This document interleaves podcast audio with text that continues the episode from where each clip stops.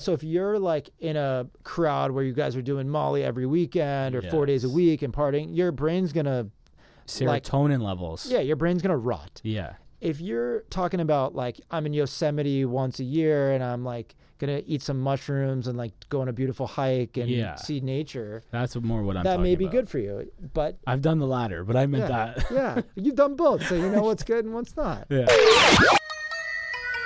You are tuned in to the Expensive Taste Podcast. This episode of Expensive Taste Podcast is brought to you by none other than my favorite, Manscaped. They got the new Lawnmower 3.0 with ceramic blades, skin safe technology, so nicks and cuts, none of that. You're going to love it. I have a few of them. I might even give Dr. Jeff Toll one if he doesn't have one. I'm wondering why you don't use it on your mustache. Wow, I do. it actually has a little clip. Is that okay, guys? Yeah, I admit I sometimes use it on my pubes and sometimes on my mustache.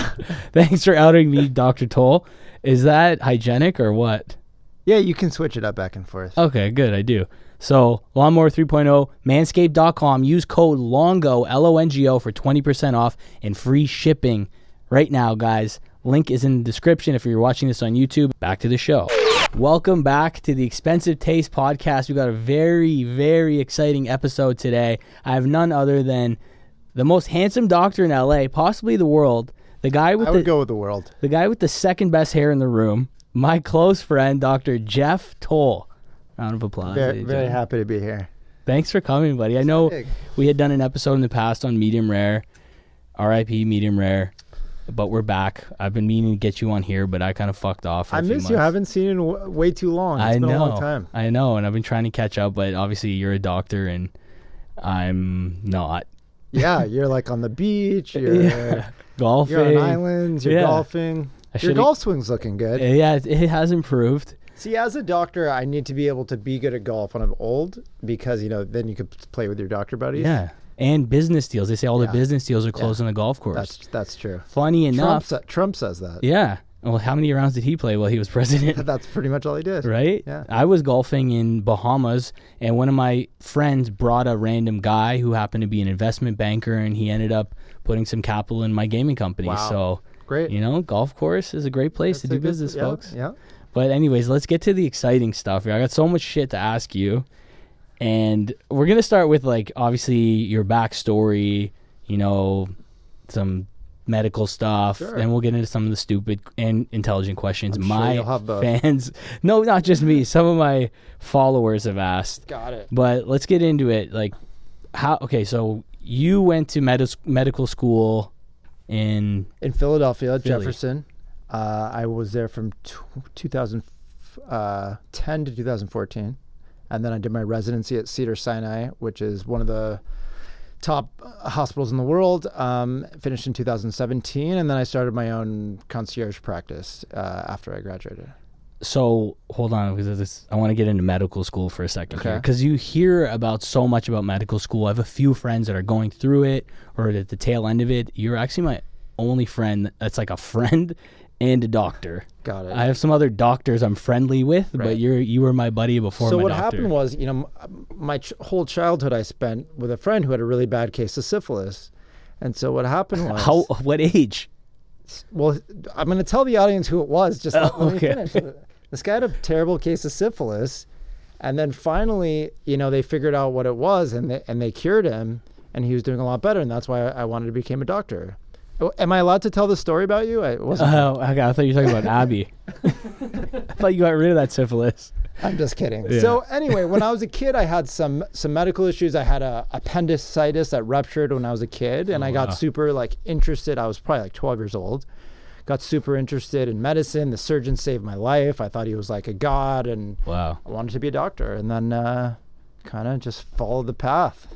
What sucked. what was the path? though? Because we've obviously talked about this before. You talked Yeah, about so you got to try like you got to try really hard, you know, in high Yeah. school and get great grades, and then go to university, and then same thing. uh, All the kids trying to go to med school are super competitive, and you got to take crazy physics and chemistry and organic chemistry. It sucks. Well, like, did you have time to do anything else when you went to medical So school? what's interesting is I obviously, you know, enjoy my life, enjoy having fun too. Which is yeah, I know you do. That's friends. how we're buddies. So Exactly. when I first went to university, um, my first semester, I took the first chemistry class, and the kids try so hard, and all my buddies were like going to frat parties and going to bars and stuff. So I actually uh, took a. I actually only did one semester of pre med. Really? I finished college. Um, I actually uh, worked uh, doing some other stuff. I was doing some finance work, selling mortgages and stuff, and then decided I wanted to actually follow through and become a doctor. So I actually went back and did my pre med after I graduated from college because I wasn't like mature enough to, to do it during college. I feel like that's a smart move to do though, because sometimes you don't you don't miss you don't realize what you miss until like yeah. I went through that with hockey, for instance, when I was a Right. kid. I quit, thought I hated it, hated practice, quit, realized it was a passion of mine, went back, never complained again, was so excited to do it. Yeah, I think also in the long run, learning how to have social relationships, like just learn how to get along with people, was so valuable in my career, Yeah. both as a physician and as a entrepreneur, business owner. Is that I learned how to do these other things. Also, I ended up being a business major, which was super helpful. No, no way, I didn't know that. I mean, yeah, that is pretty pretty important, especially like we got to give your brother a shout out here, Yeah. Brian Toll, the legend H Wood owner. Yeah. If you, for those of you that don't know, Brian is one of the co-founders of H Wood Group that Yeah. owns all the hottest spots in LA, Right. restaurants, clubs, whatever. So when you roll with Jeff, you just like get to skip the line, whether it's here in city of LA or you're at Coachella. You Yeah. you're like a rock star. Yeah, it, it, it makes And- my social and- life better. And then all the, the security guards are like, doctor, doctor. And then all the chicks are like, oh, you're a doctor? So I see. that hasn't hurt. yeah, that definitely doesn't It hurt. wasn't worth all the years that I had to do to, to get here, but Some nights it is. Yeah. Some nights it is. So did you party at all or go out when you were in med school? Or was it like, In I got to study So in 24/7? college, I went out all the time and was an idiot. Yeah. Um, and then, like I said, I went back to school to really do the pre med stuff after. In med school, the way it works is you study, like, not exaggerating. Like, you get up at, you know, 7 a.m., you're in class at 8, you get home from class at 1, and you study till like 10 p.m. every single day. On the weekends, you study every day. And then after a big exam, pretty much everyone goes out and gets blacked out, Wow. That's so intense. which is like once a month. Yeah. And So not much fun during those years. Yeah, less. of course. I mean, you got to focus and it pays off, right? Yeah. Um, do you have to know what field you're going into off the hop, or do you get to No, pick like so last med- minute? So med school is f- four years. The first two years, you're mostly like learning out of a book, essentially. Yeah. The the last two years, you're in the hospital, and you, they purposely make you have to do like all the specialties you get to try out. So you get to try out general medicine, you get to try out general surgery, you get to try out urology, you get to try out orthopedics, you get to try out psychiatry. Basically, they give you exposure to everything. Hmm. And then during your fourth year of medical school, you apply for residency, which is another three to six years where you actually train Wow. in the thing that you're going to go into. Oh wow! So how many years of school is it in total usually? So if you include college, so four years of college, um, four years of med school, and then three to six years of residency, depending on what your specialty is. What does the average doctor make salary wise? I should have looked this up beforehand. It depends on the specialty again. So general. Start at the top and go down.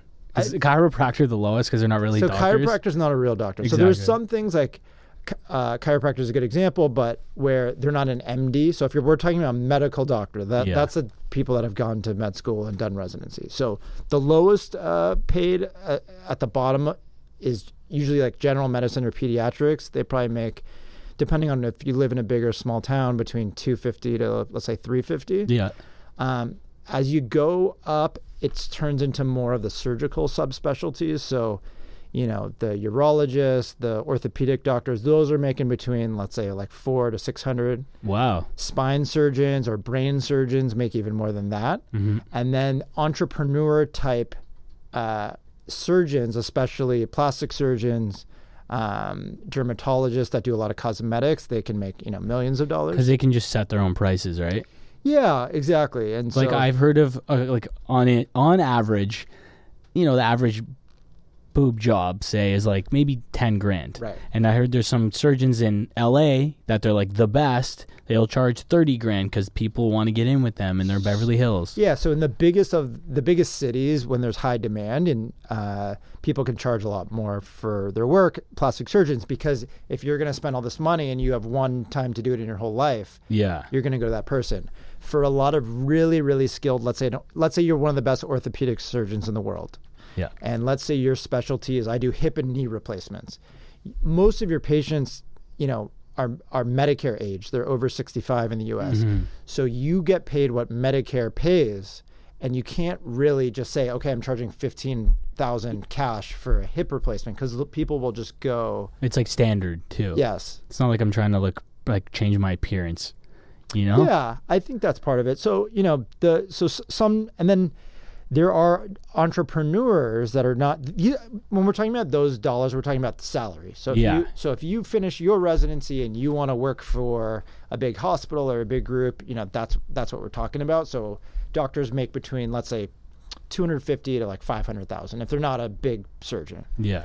then there's the entrepreneurs. So entrepreneurs, you know, in medicine, interestingly, um, you know, there is less competition in the space because you have to be a doctor to get there to be an entrepreneur. Yeah. So in a way, it's a little bit easier to start your own business, and and there's a lot of owner operator small businesses where you look at the sign, it's just the name of the doctor, and they own their own business and they do pretty well. This is this like is having your own practice. Yeah, basically what you're getting at. You're an owner operator. Yeah. know, it's just like you can put we up a can we explain because that's on my list of questions? Is what is your business model for your practice? So I have a unique model. I have sort of like a membership-based model um, where basically people pay uh, annual fee to be my patient or monthly fee. Um, and what we do is we kind of include there's sort of tiered membership program, and so at the bottom tier, basically people are paying for unlimited visits during the year, phone calls. Uh, they get my cell phone number. Uh, as the tiers go up, then we can include things like house calls and more things that we're doing when people have very complicated things like a nurse at home and we're taking care of really complex care, obviously we have to charge more for that type of thing. But basically, uh, if you need any medical thing done, you call my office. And so I think, you know, I try to treat medicine, you know, like hospitality, where part of it is excellent medical care and having good advice and being at the latest cutting edge of what's going to keep people healthy and feeling well. But the, on the other side is making sure we're on top of things. If someone, you know, texts or calls in, that we're getting them an appointment on the same day, that they're getting their stuff taken care of, and that they feel like, you know, Yeah. VIP part of the practice. I mean, it's true. Obviously, like I said, you're my doctor and my buddy in LA, and I try to get hooked up, but I'm Canadian, so I've experienced what healthcare is like in Canada. We have these walk-in clinics, or Americans call it urgent care, Yeah. and the wait time's usually a little bit. It is free, but it comes out of your taxes, and it's just like not. You just feel like a herded cattle. You go in there, like nobody cares. They don't know who you are. They just whatever, try this, and then leave. Like, Right. or if you need something important, you're waiting like six months for a knee surgery. Right. And it's just So- there's so many flaws in that system. Yeah, so the American system has pros and cons too. I mean, it certainly um, there's same problems of people who either, you know, there are people who on the poor side, you know, that just don't have insurance. Yeah.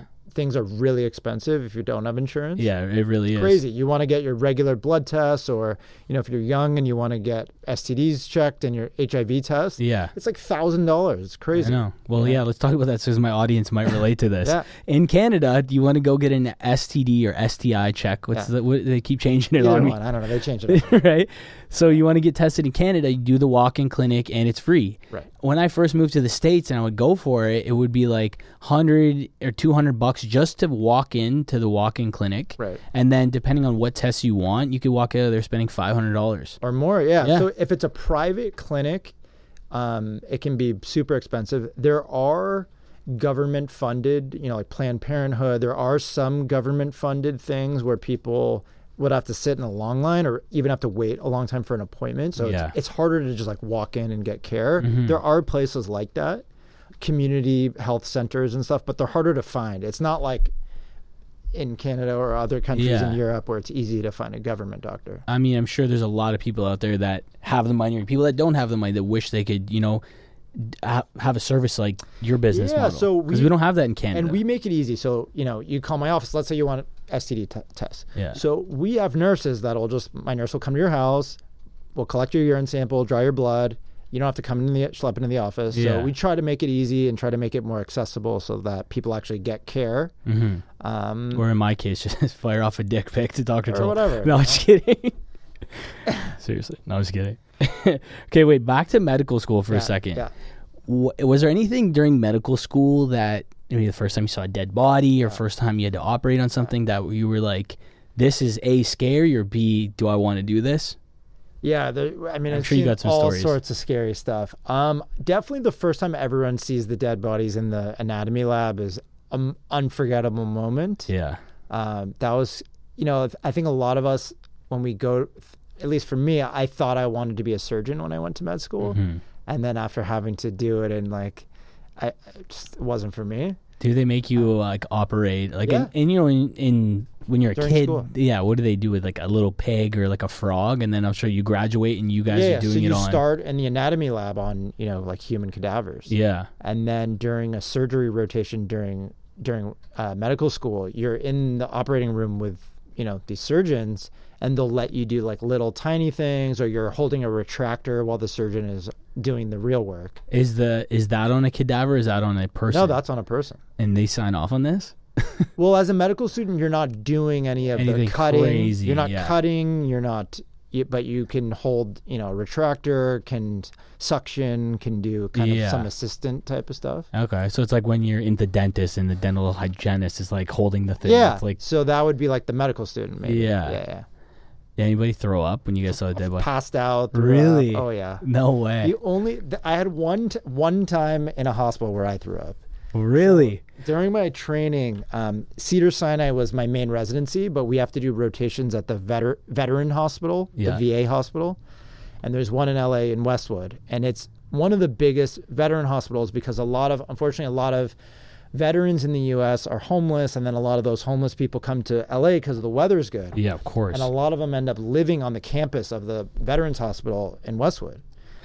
so that's where all the tents are, right? It's like around the park yeah, now, exactly. and they all have matching So I've tents. had two two times in the Veterans Hospital where I almost threw up. The first one, I was working a shift in the ER, and they bring in this homeless guy who's like screaming, and he's like, "My leg, oh my leg," and they're bringing him in, and he's in a wheelchair, and he's like covered in a blanket, yeah. and uh, basically the guy's screaming in pain and we take the blanket off to look, and cut his pants off to see what's happening and he has this crusted over stuff on his leg and we can't really tell what the problem is. It's like a crusted scabby thing. So me and the other resident that were on that night we put on like gowns gloves double mask. You know he smelled terrible. Yeah, and we start we start uh, you know dissecting through the scabbiness trying to peel back and see what's going on and when we peel the layer of the scab back literally little maggots start coming up to Oh. the surface and he basically had a rotting dead leg that he must have lost the blood flow i think he was a bad diabetic Yeah. and the maggots had actually saved his life because it would have gotten infected without the maggots No, they were eating they were the. eating all the dead flesh Holy. so that one i almost threw up it didn't did he? then- what did end up happening to him? Is he okay? They Keep his ha- leg. had to amputate oh, you did have to amputate. Yeah, Yeah.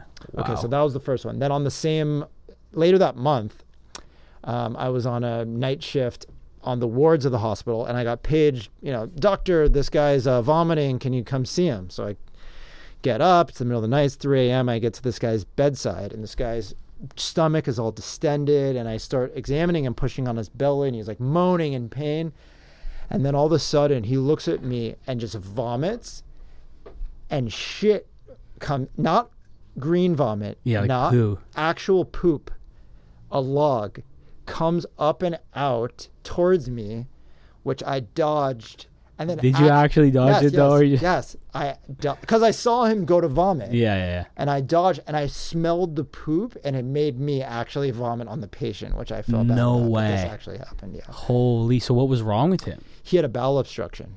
So what that means is, um, if you think of the analogy about this is always uh, pipes. So if the pipes are clogged, you know, if let's Back up. what It backs up. it backs up. So imagine when your sink is clogged and there's something stuck down, you put put the water on, and then Mm-hmm. eventually the water comes up to the top.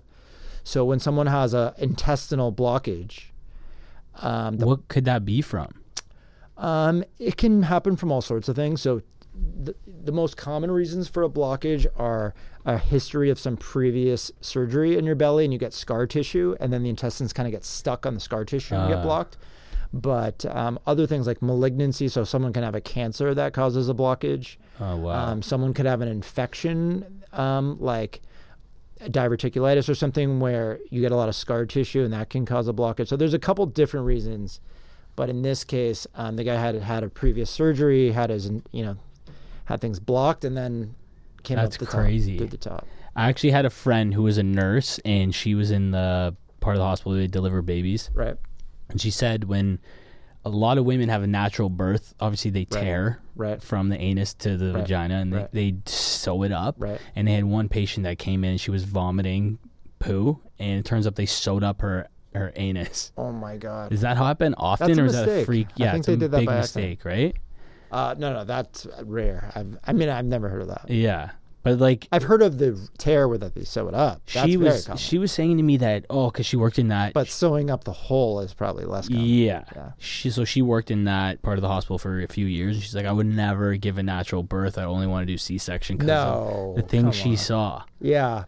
Um, a C-section is a big surgery. Yeah, I didn't realize that. I thought it was the lesser Pe- of the people like, don't. Re- I've been in some C-sections. Yeah. And they are cutting through layers and layers of muscle and through the uterus. It's pr- it's a big surgery. really I would recommend, yeah, natural birth. a natural birth if possible, for Is- sure. is there I a- I caught two babies. like natural. whoop. Yep. Yep. No way. Medical school. Oh yeah, they're very slippery. Dr. Toll's quite the athlete, folks. Yeah. Don't let the hair fool you. He's not true. just a pretty face. That's true too. Um, so is there a limit on how many C sections a woman can have? Um, no, it's actually usually the opposite. It's that once you've had more than two C sections, it's they think it's not safe to have a natural birth because the scarring that happens to the uterus Ah. is it's a risk of a ruptured uh, uterus. Really? So usually, if someone's had more than one C section, then all the future ones have to be C section. Oh wow. I read this weird fact. I don't know if it's true. That's why I, I like having Yeah, friends like you that sure. can ask this shit too. they it said that getting kicked in the balls is more painful than giving a birth. Do you think that's true? I've Like been a- kicked in the balls before. You- that sucked. Uh, I've never given birth. I don't know. I don't know how to quantify. Yeah, 'Cause they the did it by is- the pain level. I would say, you know, the pro- the problem with as a scientist, you Yeah. know, a physician and a scientist, we could never do a real study of this because there unless of very special circumstances, there are you cannot have the same human being who's had both experiences. Of course. So how could we ever really yeah, measure that. measure the difference? They did it by the level. I don't know what the proper terminology is, but the level of pain. But the problem You're right. is, Like, how could they actually do that? Are tolerate pain not as well, Yeah. and so they may rate the pain as higher than a woman would rate. Ah. Well, okay. Well, why is getting tick in, kicked in the testicles so goddamn painful? I, there, we have a lot of nerves. It's sensitive. but it's sensitive like area. insane. I don't think girls realize like when you like. how often are you getting kicked in the nuts? I have a few times.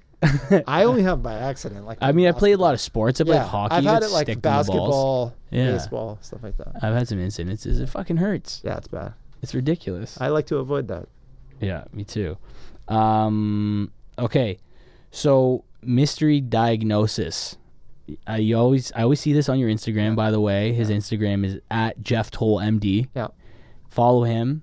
There's a lot of interesting medical stuff on there. You get to look at his handsome face, slide in his DMs. That, but yeah. So you do um, mystery diagnosis stories, Yeah. and you've had a few interesting ones. Are there any that come to mind that you that our audience could relate to? I know because a lot of them I'm reading them and I'm like, hey, I don't know, understand half the words in this, but I'm sure there's a lot of medical people that Yeah, do. so I think, you know, one of the things that's interesting about my practice is I have extra time to devote to a patient who has something weird going on. So because I'm not, see- you know, m- most doctors are seeing 20, 30 p- patients a day. Yeah, So when you see a new patient, if they have something complicated, you're like, oh God, this is like too crazy. And you refer them to someone else because you don't want to deal with it. But, you know, the nice thing is I have more time. So I can, I get, first of all, referred people who have something complicated. Um, but also just people seek me out because of, you know, the reputation of having been able to figure out a bunch of stuff. So, yeah, I think this is interesting. I was a huge fan of the show House yeah, of course. you know, me too. both because he figured stuff out and because he's like kind of an asshole and like the whole thing is great. uh, so let me see if I have a good, interesting one recently. I'm trying to think. You actually told me one a while ago. I'm just gonna bring it up Okay. because why not? Yeah. It was about one of your patients. Is I don't know if she was your patient or you were just on the case. Okay. She was a woman that something was off with her like thoughts and like she had a foggy kind of like thinking and Yeah. she had seen other specialists and nobody could pinpoint it. And then you had asked her about her diet. You remember this? No. And it turned out something to do with seafood. She was eating too much fish. And Oh, her mercury was up. Yeah. Got it. I do remember that. Yeah. Do you want to elaborate on my shitty? So a lot of people don't know that if you eat too much sushi, especially ocean, big ocean fish, so all the tuna, yellowtail, um, basically anything that lives in the ocean. So salmon's Salmon, fine, yeah. trout's fine, but the big the big ocean fish, there's mercury that leaks. There's a lot of poisonous stuff in the in the ocean, Yeah. and there's a new cool documentary on about it. I was just watching. watch Did you see it? I, s- I watched like the first half an hour. I want to watch the people rest. do. It's it's sad, and I never looked at the fishing industry so like one of the things in the ocean, you know, there's micro. We're gonna learn more in the next 20 years about like the microplastics. if there's that, anything like, left in the ocean. or in us. Like I think Yeah. that's why people are getting cancer more because Yeah. of all the random shit that we're eating that we don't know. In any case, with the mercury thing, you know, mercury gets leaked into the ocean, and then the bottom dwellers, you know, siphon the water and eat it, and then Mm-hmm. bigger fish eats that thing, bigger fish eats that thing, bigger fish up to the biggest fish, which are the tunas. Yeah. And then we eat the tunas and we get all this mercury. Mm. Um, and if your levels get high enough, it causes something similar to like a lead poisoning. Yeah. So if you heard what happened to the people in Flint, Michigan, this is like a similar thing, but it happens from eating too much sushi instead of the government being racist and not caring that they're poisoning your water. Yeah. Yeah. Yeah. I was watching that documentary, and I'm like, f- you don't even think about it, but the way they're catching these fish, the technology is like they Yeah. get in such abundance that it's unfair. And plus, what we're doing on land, just throwing trash, and how much trash ends up in the ocean. Yeah. It all breaks down. It's Yeah. all consumed by the fish. We eat Yeah. the fish, Yeah. and it, it's Have a you crazy seen- documentary. Yeah, I haven't seen the do they I'm sure they talk about farming that I haven't seen that part. Fish farming. Yeah, they do. Yeah. And they talk about. I didn't get to that part. the I won't ruin it for you, Yeah. but they basically talk about how a lot of like the salmon, for instance, they're just instead of sw- a salmon swimming in like the ocean, they're confined to a pool where they all defecate. Yeah, and, yeah. You know, and they're consuming that, and they're starting to get diseases and like. Fake coloring and Yeah, the fake coloring. They say salmon's supposed to be like pink, and it comes out like that orangey red. Yeah, It should never look like that. it's weird. Yeah, so I'm kind of turned off from fish after watching that. But The problem is everything. You know, if you watch a documentary about any meat. of yeah, the they did the meat one two years ago. I was Yeah. vegan for like an hour. Yeah. I had a vegan burger once. It's not bad. Monty's. Yeah, it was all right. Yeah. I you had that Monty's burger Yeah, yeah. on Third Street. Yeah, Yeah, it it's actually amazing. Um, but okay, well now that we're on the topic of diets, Mm-hmm. what are your takes? Because I always, I'm into fitness and working out, and I always ask you, like, I want to do steroids or HGH, or like, can I intermittent fast? Like, Yeah. what's So you know, when we, when we're in our twenties, we're very lucky in the sense that the metabolism is very fast. So it's the one chance you're gonna have in life to like get away with eating shit? eating crap. You know, you can eat candy, you can eat McDonald's, and like for the most part, people don't gain that much weight. Yeah. You know, obviously genetics plays a big role. So certain families that are tend to be overweight, you're screwed. And if that's the case, you need to be more careful. So Yeah. those caveats aside, um, yeah. So as for the first question being the steroid thing, HGH thing, so Well, they're separate, right? yeah, if you had to choose the lesser of two evils, HGH, like Sylvester Stallone looks great. HGH is probably less bad for you. So there are some bad, if you know, it's a growth factor, and so it can start to cause some chronic ish. So what? Listen, does it make you buff? Does it make you str- more energy? Does it make you feel great? Yes. Okay, let's just say it. It does. Yeah. What's the problem with doing it? Over years of being on it, you can develop sort of like pre-diabetic or di- diabetes, where Really? because it's a growth factor. And so your body thinks that it needs to grow, needs to grow, needs to grow. And you, uh, the way the metabolism works is insulin is also a growth factor. And so it'll be a little too complicated to explain on this podcast. But the bottom line is it can cause some metabolic side effects, which is why a lot of these guys that lift, once they stop the HGH, you notice that they get fat. Yeah. That's because the body set a new weight set point. Uh, So you know how like when you set your that's why they uh, have to take it for like years. yeah. So you know how you know when you you set your thermostat to whatever temperature you want, Yeah. and then that's where it tries to get to. Yeah. Our most of us have a certain s- set weight point, which is like our normal. So if you don't lift weights, if you don't eat crazy, if you don't exercise too much, Yeah. that's kind of like what you weigh. Yeah. And some people will gain five pounds and then lose the five and whatever. But that's kind of like our main weight set point. Yeah. If you take a lot of HGH, that's going to go up. Yeah. And then in the long run, you're going to gain a lot of weight. And like, say I had a tumor that I didn't know about, and I started Yeah. taking HGH, that's also going to grow. My organs are going to Agreed. grow. So there's definitely cancer risk factors associated as well. The testosterone, on the other hand, the the issue is that when you take testosterone, it the way the hormones in the body work is the testosterone levels in the blood when they go down, then your that's what stimulates your balls to make more testosterone because Yeah. they see the levels drop and then they make more. Yeah. And again, all of us genetically have a certain set point that's our normal, Yeah. but essentially that's how the system works. So if you mess up the system by pumping testosterone in, your balls are getting the message like don't make any testosterone. Yeah. So as soon as you stop taking it, a lot of people become very low T Mm. as a result of having been on it for a long time. And they're used to having a lot, so they Yeah. feel like shit. So Uh. again, people get end up getting stuck being on it, you know, indefinitely. And that's why when people like come off it, there's like certain pills and stuff they take, right, to help To boost try to that. stimulate, yeah. What's your opinion on stem cells? I was watching the Peter Nygard documentary. I don't know if you've seen that. no, I don't think I've seen that Dark. one, but you know about him? no. So he was a Canadian billionaire fashion tycoon that Okay. basically created like a fashion nova for older women, like Okay. mothers and grandmothers. Cool. Made a ton of money. Bought this estate in uh, Bahamas where I was staying. That's why it was in the neighborhood of where I was so at. you guys golf together? no, this guy, he's in jail. got it. Got it. Maybe no, yeah, never. but his estate is like it was repossessed by the bank in Bahamas Got it. and it's like 55 million dollars. It's crazy. It looks like it's like Mayan like Mexican themed, but it looks like Universal Studios. It's 150,000 square foot house, whatever, whatever. He was accused of, you know, sex trafficking, rape, wow. all this stuff. Crazy. You should watch it on Discovery. Okay. But um, in the documentary, they talk about he was this old, like, kind of creepy guy that was so obsessed with living forever that he believed in this stem cell treatment where they took the cells. He would impregnate girls on purpose, pay for their abortion, get the fetus, and take the cells and inject them back into himself. Wow. Have you heard about this? I haven't heard about that specifically. I know a lot about stem cells. There- a- I don't know about impregnating people and abortions and getting those stem cells. I forget what it's called, but So- he invested in a lab in China so those where they do that.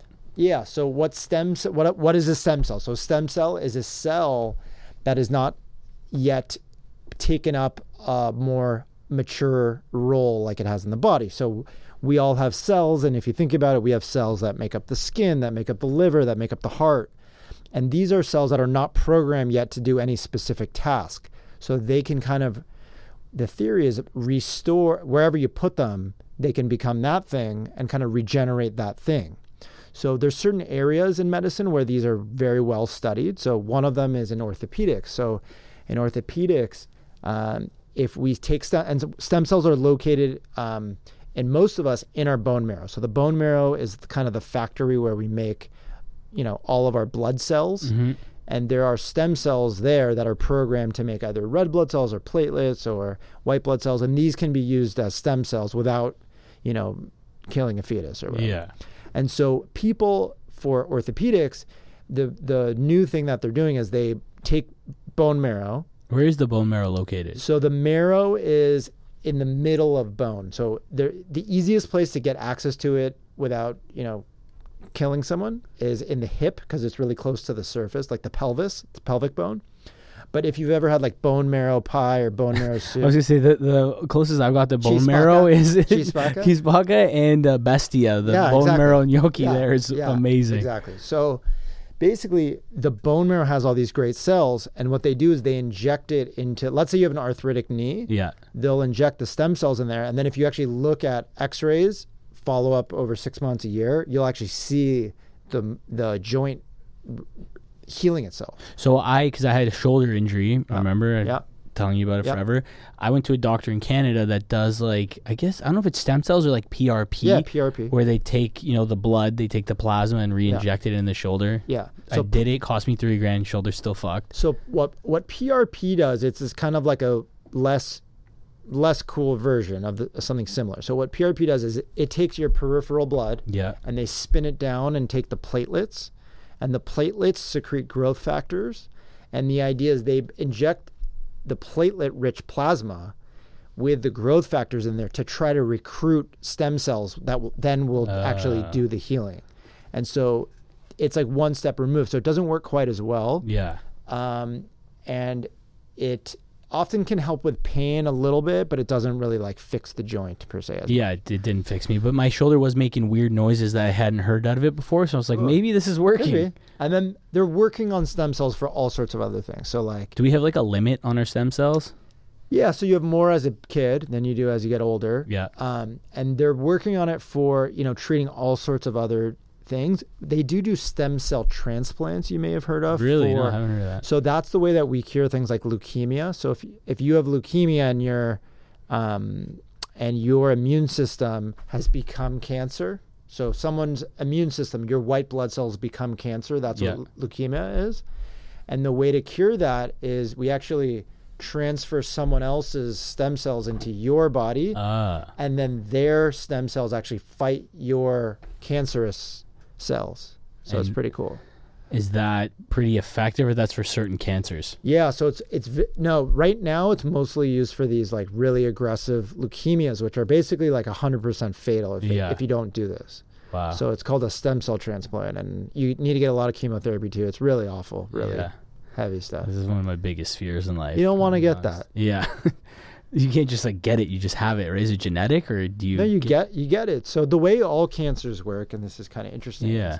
these are all DNA abnormalities. So DNA, that's the thing we all have in every single one of the cells of your body. Yeah. We all have the same DNA in every single cell.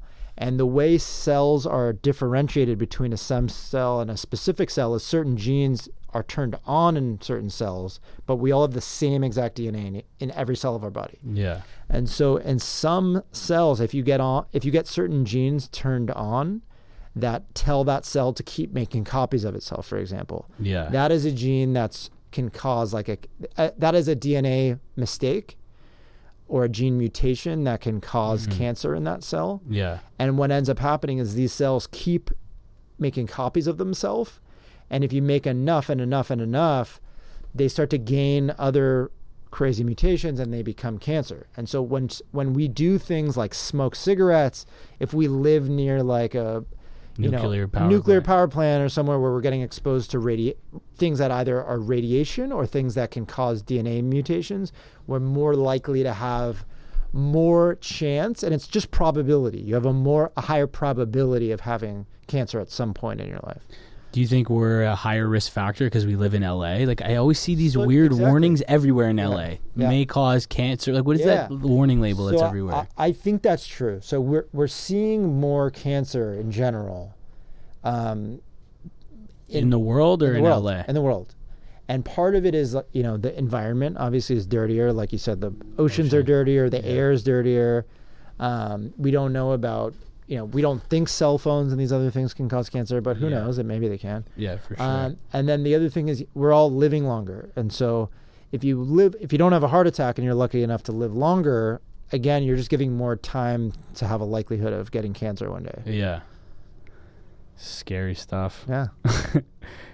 I don't, I don't like to think about it. Yeah, I know. Honestly, people ask me, "What's your biggest fear?" and like people like sharks, heights. I'm like cancer. Yeah, cancer is not a good one. It scares So, the shit I mean, out of that's me. That's why I think you know, at least starting in your early 40s, Yeah, people should be seeing a doctor who's on top of this. So, like one, you know, when I see someone on top of just like the basic, you know, what's your diet like? Are you exercising? You know, colonoscopy. I'm thinking is how are we? You know, what's your family history like? Do you have any risk factors to having certain cancers? And then how's the best, most efficient way to screen for those? And Yeah. that's a big, big part of, you know, what One we're doing. So one of the questions actually that somebody asked was their 28 year old pretty healthy. Yeah. Like, what tests should they be doing yearly, and how, like, or maybe how often? Yeah, so in your 20s, it depends on a couple things: your own personal medical history and your family's medical history. So, for the most part, probably an annual visit is plenty, unless there's something going on. Yeah. So, if you're a guy, what do we want to check? We want to check your sugars. We want to check your cholesterol. Want to check your liver and your kidney function. If you're sexually active, we want to check your sexually transmitted diseases. If you're Mhm. you, we want to do that like every other week. oh, I'm I'm in love now.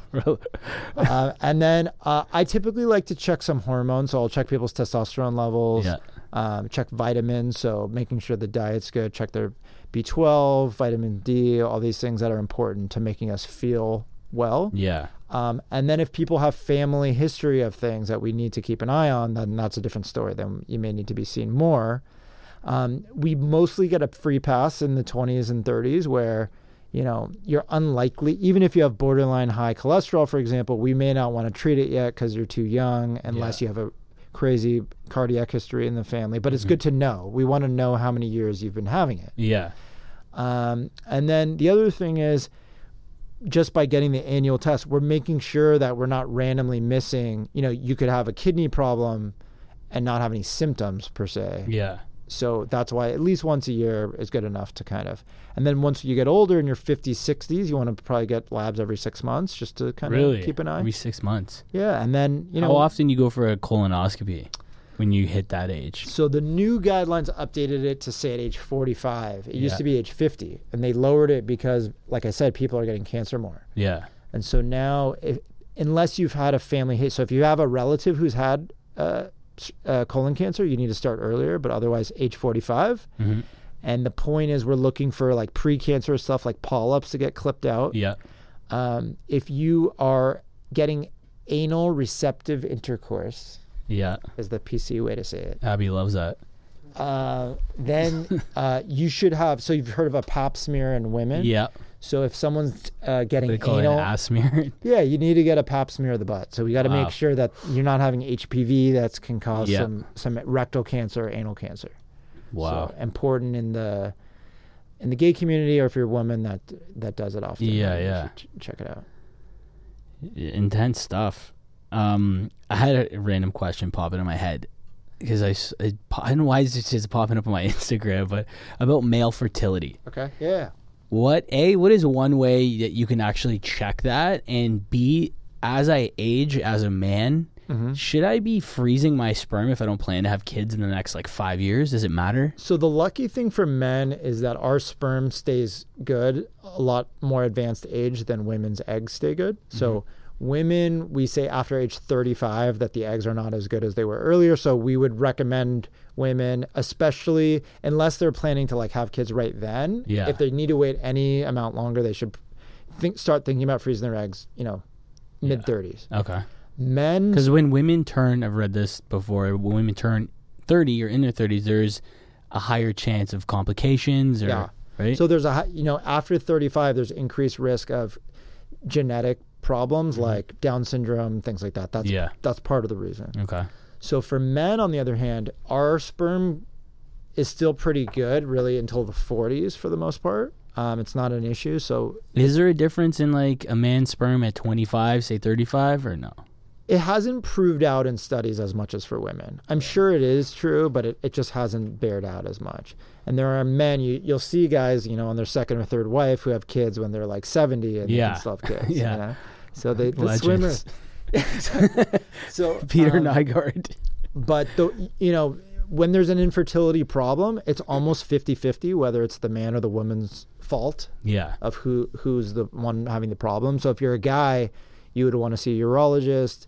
Um, they're going to check some basic stuff like your testosterone and whatever, and then they're going to check your swimmers. They, Yeah. they look at them under the microscope. Can I come for you? Can I come for you? That's You got to come. For, you got to come for this exam. Can. I come to you to get that exam done, or do I have to go to urologist? I don't do it, so I have some. because like I'm getting ads on Instagram. It's like, yeah, come in this cup and send it back to us. I'm like, can I just go somewhere and do that? You can. So I have some Fertility great. clinic? I have some great urologists I could uh, refer you to, but Oh, uh, like we don't. Know. How do much is it? Because I'm in America and It's I'm Canadian. It's expensive. It's really expensive. It's another one of these where insurance doesn't cover it, and so doctors, you know, can charge. Yeah. Um, because I've seen kits at like CVS that are like, test your sperm. How bullshit I, are those? I don't know. They're probably bullshit. Um, somebody else asked, why is there no Plan B for men? Because the sperm's already in the woman. It would be too late. No, but I'm saying, why isn't there a pill that m- makes me shoot blanks for like? oh, birth control. Yeah, yeah. So Plan B. oh, sorry, not Plan B. I fucked that up. Birth control for men. There's Birth no control. Plan B because once Yeah, you it's shot done. it Yeah, in yeah, there, the it's a cake's little- been baked. It's, it's a little too late. the late. cake has but- been baked. Uh, so that that that that, that that's that one. Yeah. But uh, the the men birth control thing is a thing, Yeah. uh, and I think there I have I've been reading that it's going to be on the market soon. It's a real thing. Really? Yeah. Do you? What are your thoughts on that? Uh, Do you trust guys to take my the politically correct fucking- answer is why why should women bear Yeah, the course. responsibility of it? Of And course. the way that women's birth control pills work, it affects their hormones, and so it can have long term effects on their you know Yeah, it's scary ability stuff. to have kids and stuff. So to me, if they had one that could just make men, I don't know, you know, I haven't read enough about it to, Mhm. to know how this one works, but I think, you know, I guess, you know, 20 year old guys aren't great at like taking That's what I was saying. Yeah, yeah. It's like, do you really trust these young guys to? Can't even remember to pull out. They're gonna take a pill. Like, Yeah. hopefully, you know, it should be. You're right, because women have to go through a lot already as is. Not even with birth control. It's like if they do get pregnant or all the stuff these ladies go through, and we give them this pill that causes all kinds of side effects. Yeah, it does. I mean, it, a lot of women, you know, for a couple years after they go off, have irregular periods, don't, you know, Yeah. have problems. Mhm. And they can have, you know, emo- you know, there's a lot of emotional stuff with the hormones that they're, that they're getting. And, Yeah. you know, so. Uh, it's crazy. Um, what are your thoughts on the flu shot? Because I hear so many stories. I've never had a flu shot in my Flu life. Flu shot or COVID shot? we're getting we're getting to COVID. I don't want to like jump into COVID because it's been down everyone's throats. I I'm sure you're sick of talking about yeah COVID. so the flu shot is um, i think not that important for young people so the flu in you, it's similar to covid it's a vi- obviously it's a virus it's not as contagious as covid and it's not as deadly as covid but how does this work? Do they just come up with a new flu shot every year, or is it the same yeah one? No it's a new one every year Yeah. so they're covering just like we're hearing about these covid variants that come out Yeah. the flu has variants every year Yeah. And so they are trying to give a, an updated shot each year. Mm. The reason they want everyone to get the shot is to protect. You've heard these words like herd immunity. Yeah. Which So- they say LA possibly had with COVID because we were exposed to Yeah, it way so- earlier than we think. So basically, what they're the reason we want 20 year olds to get a flu shot is to protect old people Yeah. and ch- and young children because COVID, right? COVID really only kills old people and not children. But the flu is actually more deadly than COVID for babies. Yeah. And so the reason we want kind of 20, 30, 40 year olds to get the flu shot is if they have children, you're protecting your own children by getting a flu shot. So if you go to work, you're less likely to get the flu and then give it to your own kids, right? mm, if you yeah. don't have children, it's this general like herd immunity thing. Yeah. But for you personally, I understand if you're just being selfish and only thinking about yourself and you're 30 years old, I agree with you. There's no point of getting the flu shot Yeah. if you're trying to work for humanity's sake, get it because you're get, contributing to like herd immunity. You're helping society. Yeah. So do you have to get it every year? I do for sure because Yeah. I'm first of all I take care of geriatric patients. and, Yeah. you know, I need to protect them, so that's a reason. And I'm more likely to get the flu in the first place because I take care of patients. Yeah. And same thing for the COVID vaccine. So, you know, I had COVID, but I still wanted to get the vaccine be- to make sure I was as immune as possible. Who do you think had COVID first, you or me? You had it first. it I know, like. right? Yeah, Remember, I was in your yeah. office doing filming. What's crazy, and I'll I'll admit that this is true because I don't know if you told the story. I haven't told this. Am I allowed to say this? You can say anything you want on this so podcast, Zach, baby. Zach comes to my office complaining of this bad cough. He'd been in Europe. He was was like in Asia. He was at. I, think I he was in Asia, not he even- was I in think- Europe. yeah. He went to like some car racing thing in Europe. No, that And was then- way before. So I was in Asia, and then he I came comes to me and he's he's like complaining of this bad cough, and we did a flu test and it was negative. and I was we like, dude, I can't breathe. You're like, it's from the vape. I was like, I don't Yeah, fucking was- vape. You're out with me every night. Do I ever vape? He was vaping, and I I was convinced it was the vape. Yeah. Um, and then there was no, we didn't have COVID tests yet. This was You're in like, what take- January or take this December? When was this? Janu- December, January, December, or January? January. yeah. So I gave you an inhaler. Didn't really help. And then you're like, I gave you steroids. No, we tried. You had a cough bad. Yeah. I gave you steroids. Dude, I thought I was going a- to break my rib. I was coughing. And then it got a little better, I think, from the steroids. I even had to get some cough syrup. I Yeah, you had to had some beg you for coughs. Yeah. because I, I couldn't sleep. Yeah. I would wake up and I thought my rib was gonna break from coughing so hard, and I was like, something's wrong with me. Right. I was like, do you think I have that fucking And then virus? the crazy thing is, you live like you for like six months. You're traveling at parties, never got COVID. You're like, how the hell am I not getting COVID? And Yeah. then we checked your antibodies, and Yeah, I had. COVID because when when I had it, it was like so early. It was before Yeah. the world shut down. there were no tests. You yeah, couldn't- you and I was like, yeah, and there was no test. yeah. I remember Carrie was calling our buddy Carrie, and he's like, he was sick. You think you have that thing? He didn't I was in your office, and I had it. But he didn't have. It. No, I know he didn't. Do you think I still have the antibodies? I don't know. We could retest it. I think we should Yeah. because I'm about to go back to Europe. yeah, you should get it. Yeah. We, okay, so I'm personally, probably people are going to get upset, whatever. I don't really want to get the vaccine. I've had COVID. It wasn't that bad. I feel like.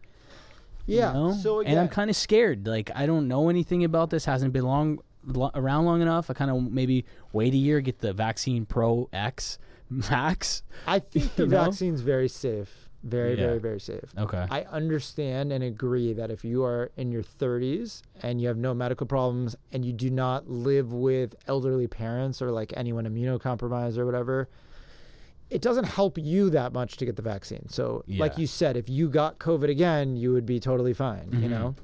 Um, I even gave it to my parents, and they recovered faster than I did. okay, but your parents are on the younger side and Yeah. relatively good health. Yeah, yeah. So, um, but if you, you know, again, you are doing something for society. So in World War II, they made everyone, you know, Yeah. stand in a wet hole and like shoot machine guns at each other. Mhm. And all we're asking is everyone, you know, take the vaccine to end the pandemic for everybody. When you say it like that, So- give me the fucking shot. So right now, you know, there's not enough vaccines for all the. We should let The the, people let the that si- need it. Let the 50 year olds get it first. Yeah. You know, n- no one's asking you to get it yet. yeah. But when your turn comes up in three months or six months or whenever it is, when when there's enough, Mhm. the, this all ends. Like Yeah. wh- that's the thing that like the selfish people who are like, I don't want to get the vaccine because Yeah. whatever. But you want to go travel and you want to go to parties and you want to be in a restaurant at full capacity and you want to be in a nightclub. If you want to be in a nightclub, get the vaccine because that's how the pandemic ends. I mean, Delilah, Las Vegas. Yeah, you need to go to Delilah, Las Vegas. I want to. You we need chicken tenders at like seven in the morning after Yeah. we've been gambling. Oh yeah. yeah, I can't wait. yeah. Um, I had one friend that said something interesting. He's like, when in the history of the world has there been, you know, we have all this great technology, all these great, brilliant doctors and scientists. When has there ever been something where they were all like, let's get all the money in the world and everybody focus on this? And when he kind of broke it down to me like that, and I was like, oh, well, it hasn't been around long enough. Like, what if it causes infertility or some other disease long term we don't know about? He's like, they've done all the tests. Like, It doesn't. yeah, It just doesn't. it can't. right? Mil- tens of millions of people have had it now. yeah, I know. You know, and there's very few cases of anything. You know, Can they make it mandatory that everyone has to get it to, to travel or no? oh yeah, I think they could. Yeah? eventually. They don't want to do it. They they're always this gentle balance between ruining the economy and then making the health situation better. So Mhm. I think at some point, yes, we're all going to have vaccination cards to get from certain countries to certain countries for sure. It's so bad in Canada. Everything's still locked down. They're no like they're hardly vaccinating anybody. It's a complete joke over there. Yeah.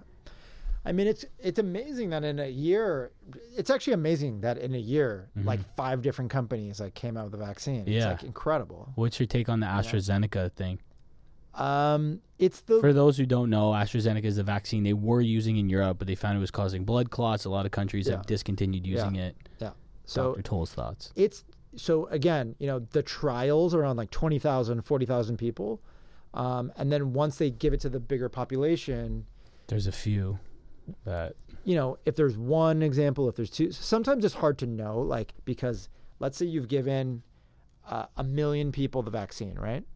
If you take another million people who don't get the vaccine, you may get seven people in the vaccine group that get a blood clot.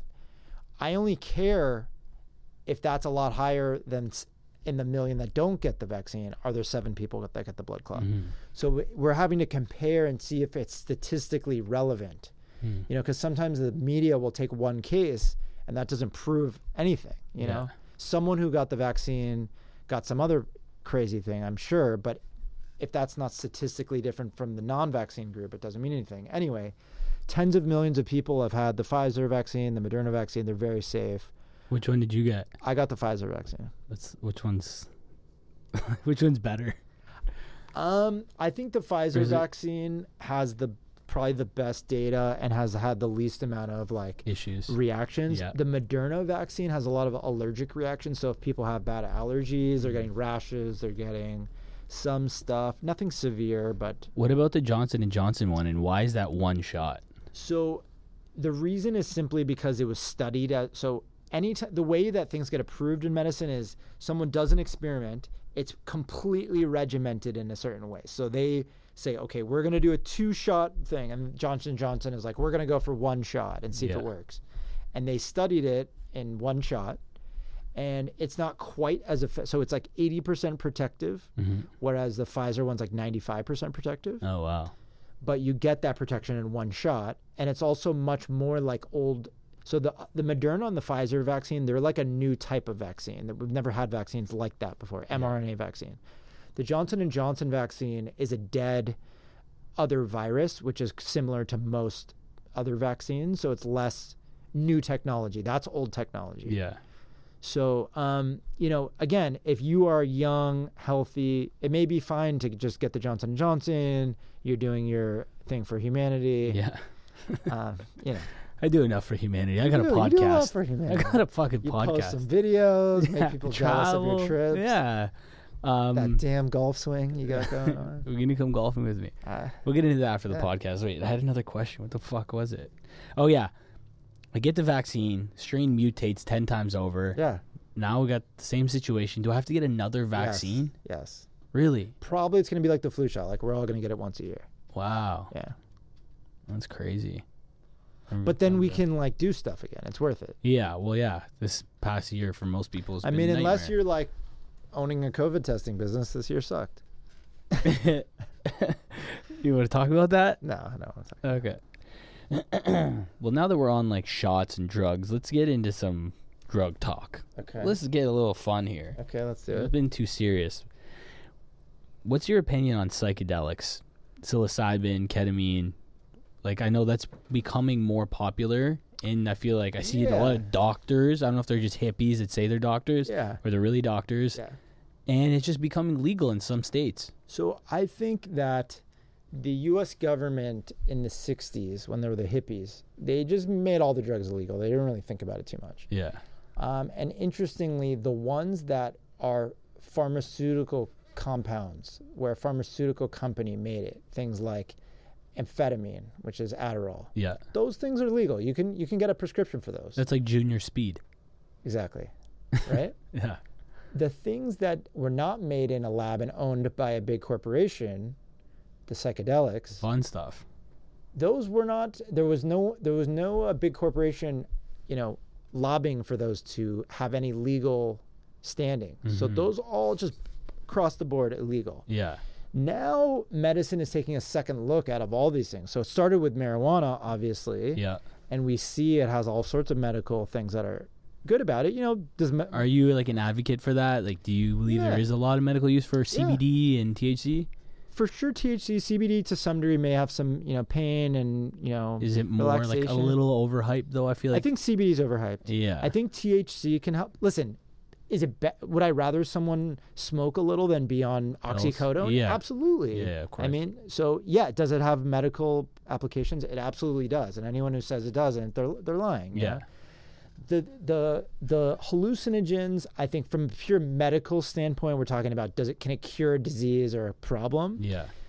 I actually think yes. So there's studies, you know, for depression, anxiety, where significantly, you know, everything from Molly to mushrooms to uh, less LSD, but some of the other ones and ketamine for Yeah. sure, where it kind of when someone is in a deep dark depression and they can't get out of their own mind and their own thoughts and their own just feeling down that having therapy sessions while they're on microdoses of molly or you know Yeah. mushrooms it allows them to like really open up and understand what's going on and be more in touch with their emotional side Yeah. And like so- I, I saw a picture of the brain when it's normal and when it's on mushrooms, and right what It's was going on in is different areas. insane. yeah so so there there from a purely medical standpoint there's going to be more and more applications you know as time goes on and we study these things more Yeah.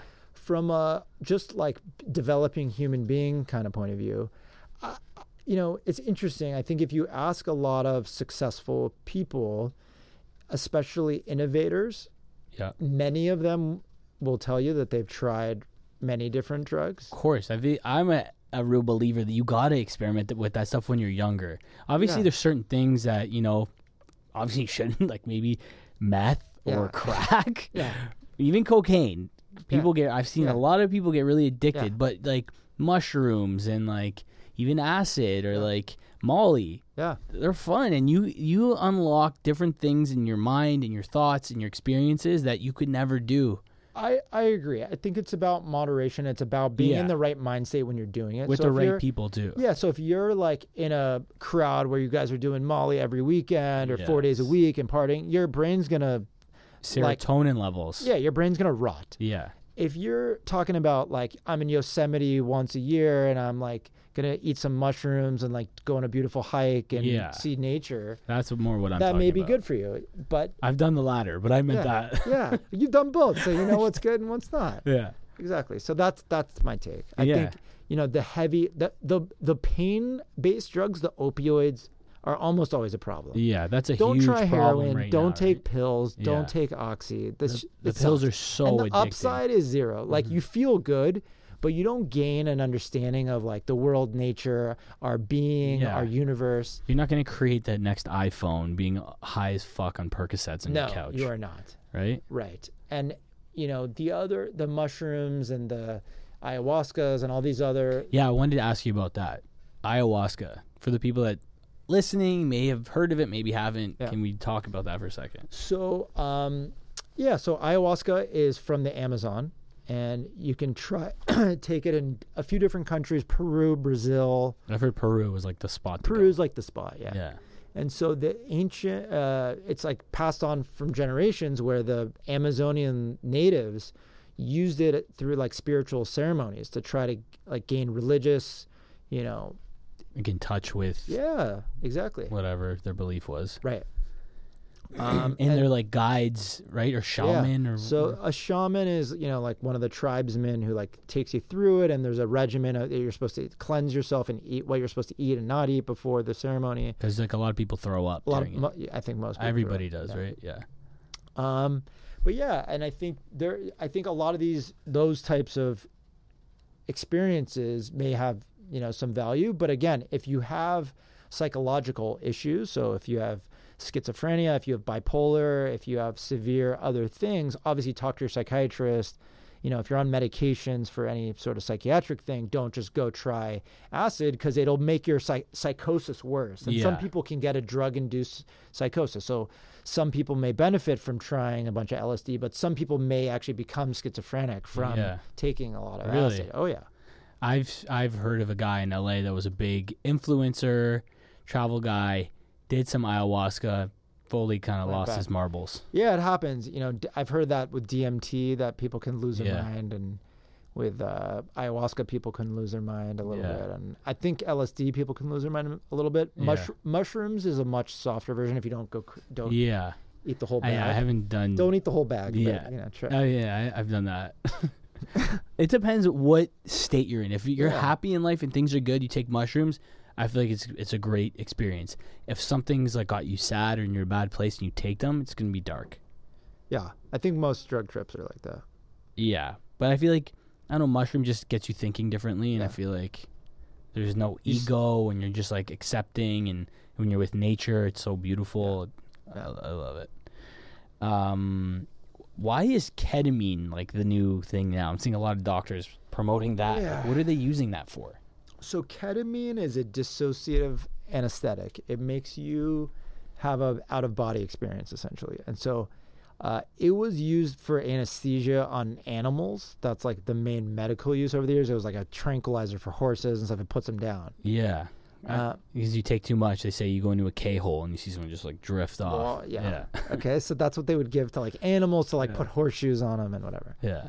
Um, Really? I didn't know that. And then in early like modern medicine, it was used as anesthesia for surgery. So Mm. same thing, you could put someone down, you know, they didn't have like propofol on these agents that we use now, where people go to sleep and you take it away and they wake up perfectly. Yeah. So, so that you know they tr- experimented with different drugs. It's a little key. Yeah. Just like, here, snort this. So anyway, so um, it's making a comeback for two things, mostly pain, chronic pain, and depression. yeah.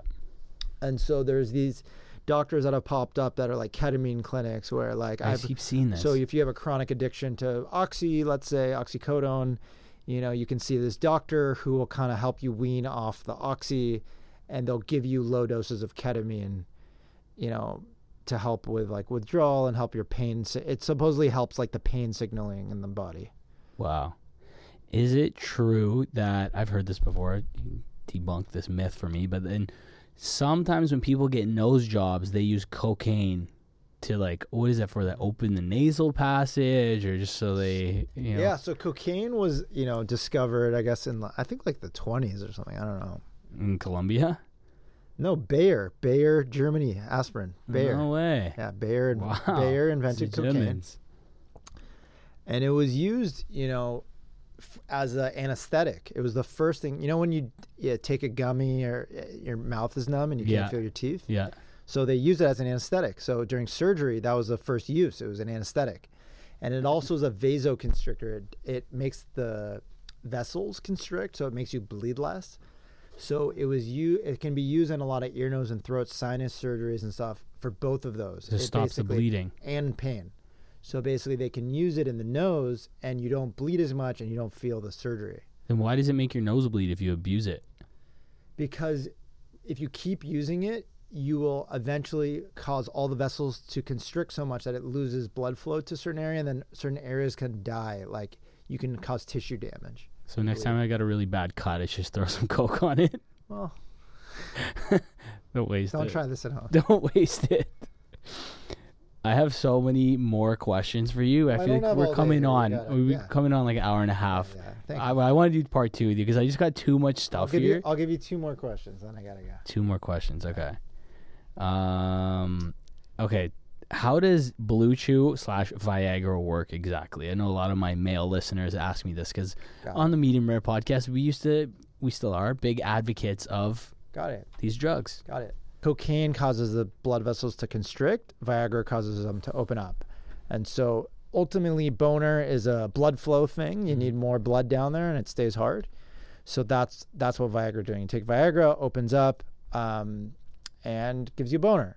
It was originally invented as a blood pressure. They were looking for blood pressure pills, and it makes your blood pressure go down by, op- you know, Opening up like your valves. opening up the, all the blood vessels, uh, and uh, basically it worked by. And then they would in the in the trial when they were using it as a blood pressure pill, uh, everyone kept getting boners, yeah. and then they figured out it was actually better as a boner pill. So What's the difference between Cialis and Viagra? Because I've taken both, and I know noticed Viagra, I'm like hard right away. Cialis, I can take it, and I'm like good for the weekend. yeah, so exactly. So Viagra is faster acting; it works right away. It tends to get a much harder, like crazy erection, and a lot of people can be bad because it's like it won't go away even after sex. You Yeah. can stay hard after you come and stuff like that. It can be uncomfortable. Cialis is longer acting, so like you said, you could take it, you know, in the morning and you're still good to go that night. Yeah. Um, so most people prefer Cialis, I would say now, unless if you have a really bad problem, sometimes Viagra works better. Um, and some I've heard some stories that Viagra is actually bad for young guys because there is a risk of like a heart attack. Is that true? Not really. That's Like if really I pop true. a full Viagra, like I'll be okay. yeah, it's not going to cause a heart attack. I think some guys um, get a mental problem where if they start using Viagra every time, then when they don't use it, yeah. they're like, "We're." It's actually just in their head, but it's a placebo thing. Like I feel I I went through that phase actually where I was honestly abusing yeah, Cialis, and and then when I didn't take it, I was like, well, it doesn't work. yeah, exactly. But No, it was in my head. I Yeah. just stopped taking it, and now I haven't taken it in the longest yeah, time. good. Yeah, Good, it came off. yeah, it came off it. Maybe my Sorry. doctor will give me a prescription for it again. just kidding. He didn't give me that. My other buddy did. Um, okay, I got so many good questions here. Yeah, Fuck. I got you. Got one more. I know, I know. I want to make it good. Let's talk about okay. Well, because this is a business podcast. Okay. You're a doctor. Yeah. Make great money as a doctor, but I know You have some other businesses Yep. that you've invested in, or like what do you look to do with your money aside from? Yeah. So the the cool thing is, um, being a doctor's opened up other opportunities to Especially being in LA. Yeah. So, um, you know, my first business, you know, when I finished my residency was to start my own medical practice. Um, so, like, you know, I talked about a little bit. I have a membership based practice. That was the first step. Um, and then when the pandemic started, I started getting a lot of calls for people who needed COVID tests, wanted to get a COVID test, and it was impossible to get them. Yeah. So I sourced, you know, tests overseas. I found a lab that could make them, and we started. And I hired some nurses that would make house calls, and we were charging, you know, a lot of money to do home COVID testing. Yeah. Um, and then we got so busy that it kind of like overtook my practice. Couldn't deal with it anymore, so we started hiring our own people. Uh, eventually, I partnered actually with my brother, um, who owns his own few businesses, and we basically built out a huge team. And uh, at this point, we we've been doing like thousands of COVID tests, you know, per month. We're doing COVID tests for film and TV industry. Um, have a bunch of big corporate clients. So that was kind of like my second business. And then actually, I parlayed that into a third thing where a bunch of COVID testing centers wanted to have doctors on site and they didn't know how to figure it out. So we built out um, infrastructure for COVID testing places to have basically virtual doctors seeing the patients. And we're seeing like over a thousand patients per day now across the country. Wow. Can we do this in Canada or what? Yeah. You know, Can funny. we? I have a friend uh, from Toronto No, who's I'm coming into. Do you know a guy named Bill Hennessy? Do you know that guy? no great last name, but I'm the mayor of Toronto. If you're doing it with anyone, you do it with me. So this guy, I got everything we need, brother. I don't know if it's. I I don't. I, I got cannot. any real I estate, I cannot fucking- practice medicine in Canada. I know, but you have access to the infrastructure, and I can Yeah. get us a doctor. Okay, let's do it. I, we got stadiums sitting there. We can do it. Let's do it. We'll talk after this. Is there still a lot of testing going on there? Yeah, but it's so like backwards over there. The testing setup is like pe- they got people waiting outside in line in the freezing cold, and like Right. nothing can open. Why don't they, they don't have drive-throughs? I don't think so. They had it, but it's just a complete mess over there. Like now, well. you fly into the country, they make a mandatory like quarantine in some shit hotel Right. for two thousand dollars of your own money. It's that, and if you refuse to do it, it's an eight hundred dollar ticket. So why don't you just take the ticket and not do the hotel? It's cheaper. It's a whole other fucking discussion, but we'll ch- chat about that. But I know you invested in some other stuff too. What about the tequila soft drink? How's that going? Yeah, so I've invested in a lot of various, you know, ventures. Uh, You want to plug that or no? Yeah, of course. So uh, we have a we have a drink called Elenita. It's a mezcal soda, ready to drink. It's been growing in LA. We just they just moved into some of the Southwest states, Texas. It's it's good. It's you got. Are if you guys in Hwood now with it? No, we're not in HOA. Not in shit! HOA, I no. don't know. Um, and then you know, uh, I've invested like some seed money in some other yeah, businesses, um, venture businesses, and I I think you know I have a unique perspective knowing medical stuff to be able to figure out what medical businesses Yeah. are going to work well. So, you know, for example, a lot of these medical companies, especially the technology based ones, get these crazy valuations because investors don't understand like what they're making. So, they're like, oh, ma- this is a gene editing software. that's all I hear is like some medicals. A pharmaceutical Yeah. company has to be worth ten billion. Yeah, because people don't understand what they are. It's kind of like tech. It's a little like tech, but even tech, you at least under like you get what Uber is, and like you want to do it. Yeah, yeah. Or like there's a, oh this company is gonna like do this thing. The medical stuff, you have no idea whether that thing's gonna get approved. It's like they're in development of a drug for like That's all you leukemia. Yeah, the FDA Yeah. is like gonna take a look Yeah. at it. I hear those pitches all the time. So it's hard to know what to invest in, and it's, you know, I think like tech, there's hits and misses for Yeah. sure. So you're gonna take your lumps. I, I kind of enjoy that. Aggre- I'm young enough where Take risks. if I lose this 50k, it's not gonna like make the difference. Yeah. So let's just like try some fun ones and whatever. You got 50k laying around, you know we are raising for Game I, Lancer. I know I got your investment deck. I- Yeah. my guy was supposed to take a look. I haven't heard you back. should because we're uh, you know almost all the way there. The round is closing soon. Got it. We got three shows with Snapchat. Our app is launching. A lot of exciting stuff. right, I gotta Gotta gotta plug my own company, Gotta take. GameLancer.com. We got 12 million followers on TikTok now. We're large, buddy. Wow, We're large. Um, any crypto stuff for you? I've, I'm so mad at myself because I mostly missed the crypto thing. You didn't though. Now if you got some money, I the way I look at it, now. You think you could invest now? Yeah, it's only going to go Yeah. up. I think uh, there's altcoins you can buy. Other ones that are, you know, I Yeah, bought yeah. one last weekend. It went up fucking three hundred percent. Like what Doggy kind of- coin. No, no, not, not Dogecoin. I have some money in that too. I like to call it doggy. Anyway. I like to call it doggy coin. BTT. I haven't heard of that one. I got Safe Moon. Safe Moon went up. It was like the only coin that went up. Well, like if they just keep making coins, what makes them worth? Well, yeah, the best bet is to buy Bitcoin and Ethereum. I think you can gamble on the other ones. You said you're a gambling Yeah. man. yeah. You know, I figure my money, if it's just sitting in a bank account, it's better put into Bitcoin. Less riskier, I think, yeah, than I mean, stocks. this year I've been building out like a huge team to, you know, build our software, all this stuff. So yeah, I've been trying to use most of it to pay employees to make my company better because I know we're going to make a lot. So I want to reinvest in ourselves here. invest in yourself. But uh, some of these, yeah, some of these are cool. All and I just bought my first house, so that was a big. Wow, you didn't tell me that. Yeah, Congrats, bud. Where? Well, let's, I'm- let's not I- talk. We'll talk about it off I'm- camera. I don't want these psychos Yeah, showing I'm up not at going your to say house where for it an is, but I- STD I'm test. actually still in escrow. But I just Okay. we, I'm under contract, and so probably Yeah. move in in a few weeks. Congratulations, buddy! Exciting stuff. I know. I Good know. to see you. Good Yeah. to catch up on my Thank fucking you. podcast. I had to get you on the podcast to catch up with you. He's so busy. I'm busy. You've been traveling the world. I'm here. Uh, but I'm I'm Seeing around. patients. Yeah. I'm But here. Thanks for doing the podcast. Finally, me. there's going to be part two because I could talk to you forever. Yeah. Uh, if you want to find Dr. Jeff Toll, So if you want to see me as a patient, um, because all my friends that hit me up, yo, can I know your doctor? But this is how you can fucking yeah, get to him. Just Stop go, asking go me. to either go to my website jefftollmd.com. You could book an appointment online, call the office, whatever. Book that way. Do they get don't a discount me- code if they say they're Zach Don't Longo's? text me and ask for a prescription. It's annoying. hey, So can I get have the a- chlamydia pills? The way Like it the- works is you can either pay me per visit or become a member. Happy to take care of you. The annoying text of the non-members is annoying. Yeah. But yes, I got a lot of friends that do that to me, so I know they do it to you. I'm Um, sorry for that. on socials if you want to follow. I've been less active because I've been too busy. But Jeff Toll MD on, at ins, on Instagram. Uh, I'm not. I have Facebook, but don't really use it. Don't really use the rest of them. we tried to launch our YouTube channel, but you, you- we both. I made a busy. couple of YouTube videos. They're not that great. Wow, I made them. Thanks. No, that that one's good. you the hear one that, you made Abby? is good. They're kind of shit. No, no, no. You're, the one you made was good. I made some. I made some other ones. I just never t- invested the time. I know. It's it's a lot. I you could- seem like you're doing well. You don't need to do this shit. I think I could make some good YouTube videos. I know you could. Have some, you know. Yeah. I need some free time. yeah. Don't worry. problem about is- YouTube's shit. Let me worry about that. Yeah, you, you make some YouTube videos. I'm I'm happy to come on once in a while. Yeah.